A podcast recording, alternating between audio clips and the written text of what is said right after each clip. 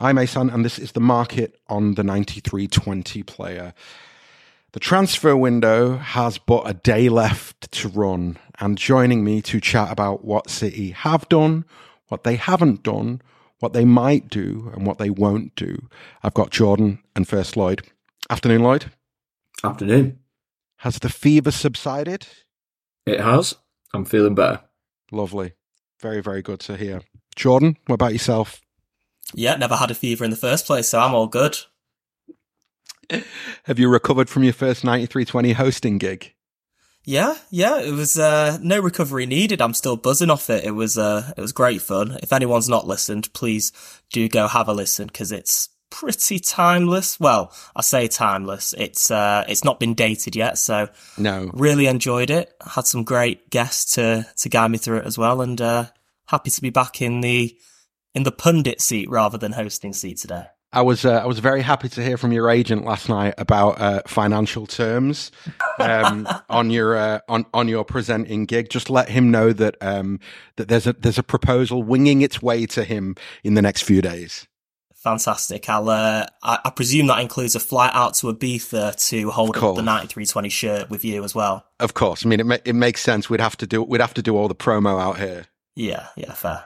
Excellent, Lloyd. Look, uh, there's there's one place that I want to start, and that is the um, I guess it's the imminent departure of Cole Palmer because he hasn't quite left the building yet, but mm. I believe he's having a medical this morning. Um, are you surprised by? Talk to me about the destination and also the speed of the transfer. Yeah, so I, I think the destination is the most interesting thing about the transfer, I would say. So overall, I'm pretty gutted to lose Palmer. You know, people who listen to 9320 will know that I've rated him and have done since he's broken through. And, you know, I, I do understand completely his reasons for wanting to leave. I think he was really unlucky with that injury he had about 18 months ago, where that really was the point he was probably about to really cement himself. And then last season, for a multitude of reasons, just didn't go right for him. And I think that probably is what, if he got the right proposal, I think would have justified to him and to me why he might want to leave. I think it being Chelsea, though, it just doesn't make that much sense to me. Um, so if you look at Chelsea's options, they've got quite a lot, but it's kind of hard to place them. So I think out wide, their first choice kind of you know, attacking midfielders, wingers would be Sterling and and, and Nkunku, who's obviously injured at the moment. He's got a similar length injury to Kev. And then outside of that, you've got Mudryk and they've got Madueke, who is a very, very similar player to Palmer. And for example, they both played for the under 21s and the Euros this summer. Madueke actually started the tournament, but Palmer ended up edging him out and starting on the right wing in his position and played really well towards the end of the tournament. So I guess compared to what City have got, you could argue he's moved up maybe one place on the bench, two at a push. But I know Mudryk's got an injury at the moment, um, so maybe on the in the immediate term he might be kind of first change off the bench, whereas I don't think he would be that for City. But I do think that is slightly, um, whilst that's say a positive element for Palmer, I think the chaotic, just batshit housery which I'm going to patent as a word, um, of Chelsea is obviously a bit of a problem for him. And I think they've proven that if you don't hit the ground running within six months, they'll just buy someone else to to replace him in January. It's ruthless. And as much as Pochettino has made a good start, you know, there's no there's no promises he'll be there beyond say this season. So yeah, an interesting move. Not one I would have gone for if I was Palmer. I think the rung below probably would have appealed to me more. You know, like a Brighton, a West Ham, particularly someone who's got some European football, Villa. I think that would have been the move if I was him. But equally, I guess when Chelsea come calling, it's something to think about. And I think that plays into how why it's gone so quickly because clearly for him, he's jumped at that opportunity. Uh, Madueke is one of his best mates, isn't he?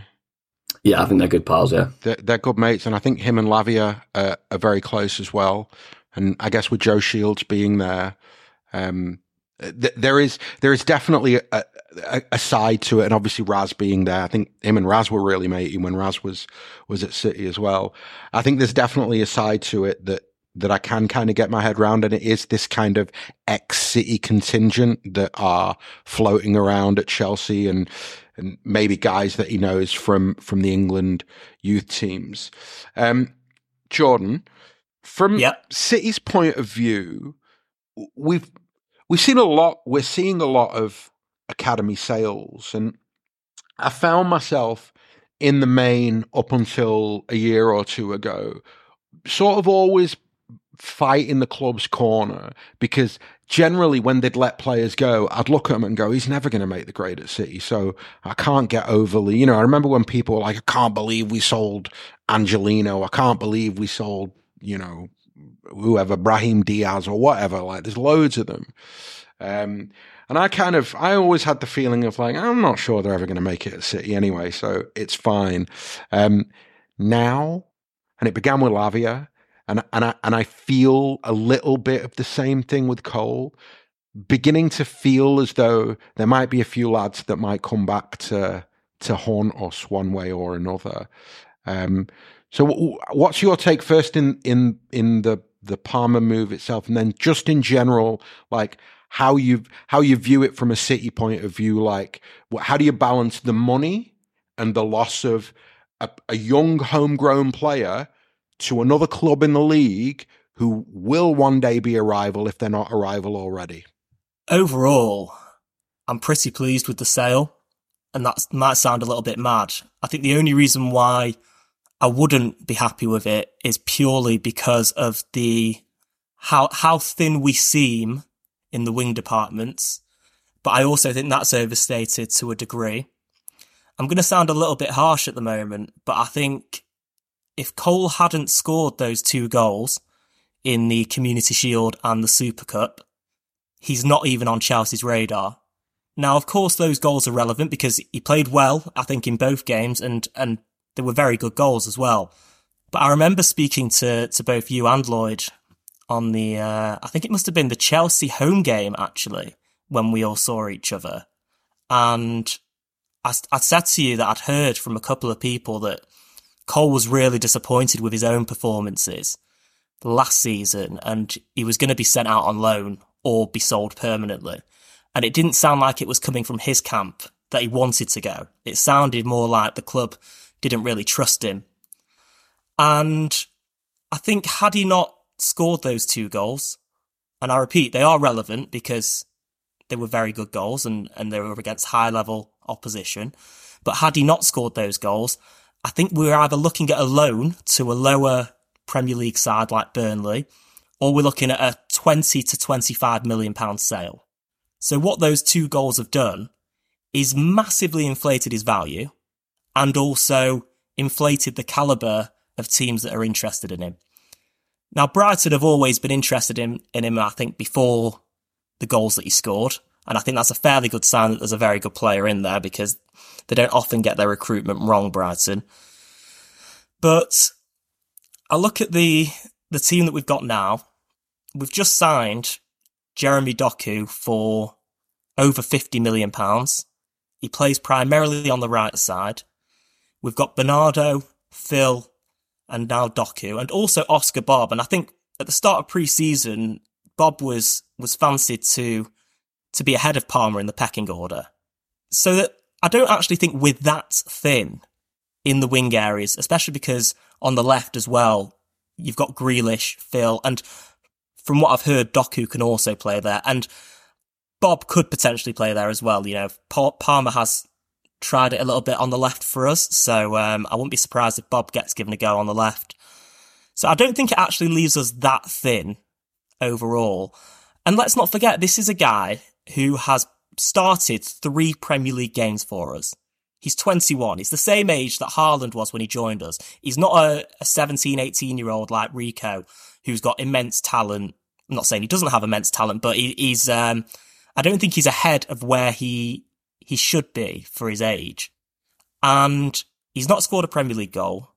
In our first three fixtures this season in the Premier League, he's played a total of 10 minutes. That's despite the impact that he had in the Community Shield and in the Super Cup. And I think to get £45 million for a player with those stats and everything that I've just mentioned is a really good bit of business. Mm.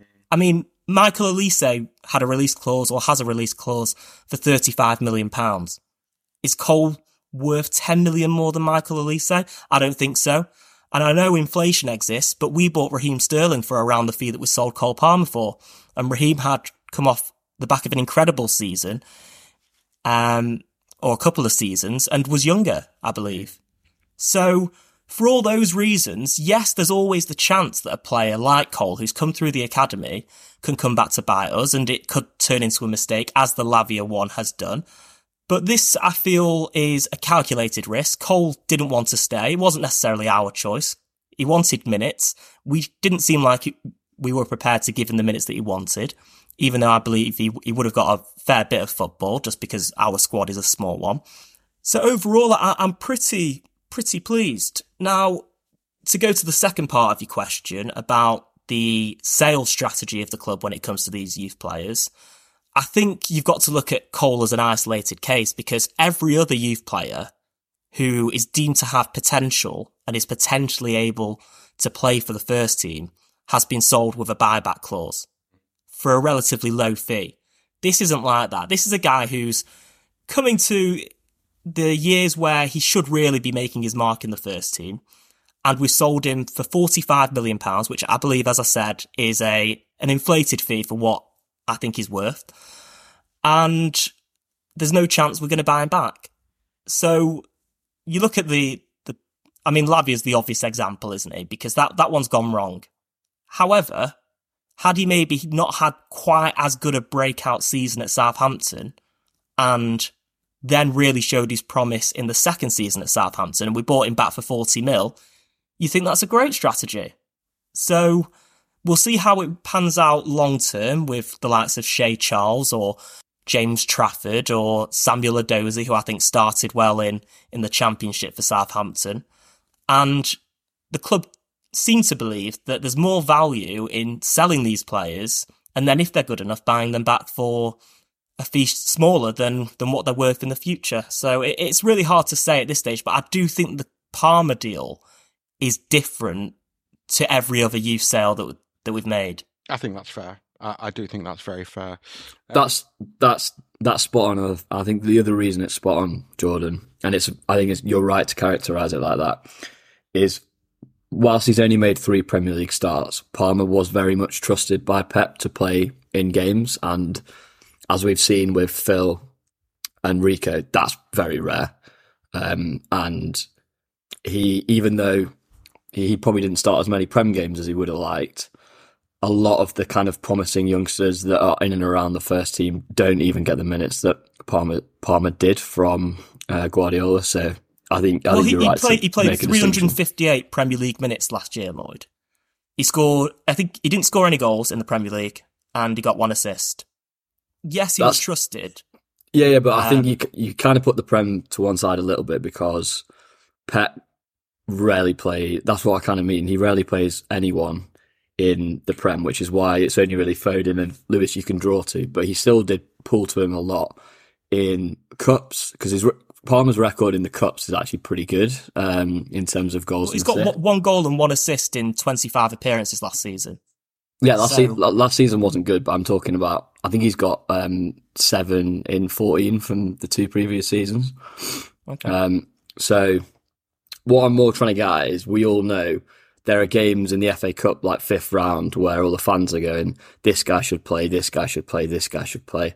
And rarely they do play, but Palmer was the one often that, that did get the nod. And I think for, for Pep to play him in the two finals this season does show he, he yeah, he's, he's, a, he's distinct from the Shea Charleses, from the. Yeah, he, he's a level above them. Yeah. I think, look, I, I, I think there's a, a I understand uh, fundamentally. I respect City's position with players in general that the player decides whether or not he wants to stay at the football club, and anybody who wants to leave just needs to bring the requisite offer and they can go.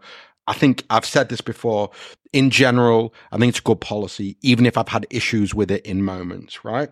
And I think that with Palmer, for better or for worse, they kind of I feel as though they stunted his development last season. I feel as though I don't fully understand why they kept him around with Riyad there and knowing that you're going to play Bernardo there. Yeah. Because Bernardo played there whenever Riyad didn't play there. Um, and so you obviously he had an, some injury issues as well on top of that but there was never the feeling when he was fit that he's going to get a game in his own position. And so I completely understand why at the end of the season he goes, well, I need to play football now because like you said, Jordan, he's 21. Mm. He's not a baby, right? So he wants to play football and he feels ready to play men's football. Thanks for listening to the first 15 minutes of the show. To listen to the full podcast and all our contents, including reviews, previews, analysis, quizzes, and much more, Go to 9320.com to sign up now, or simply click the link in the description. So, what are you waiting for? Go to 9320.com now for the best, most passionate, impartial coverage of Manchester City and beyond.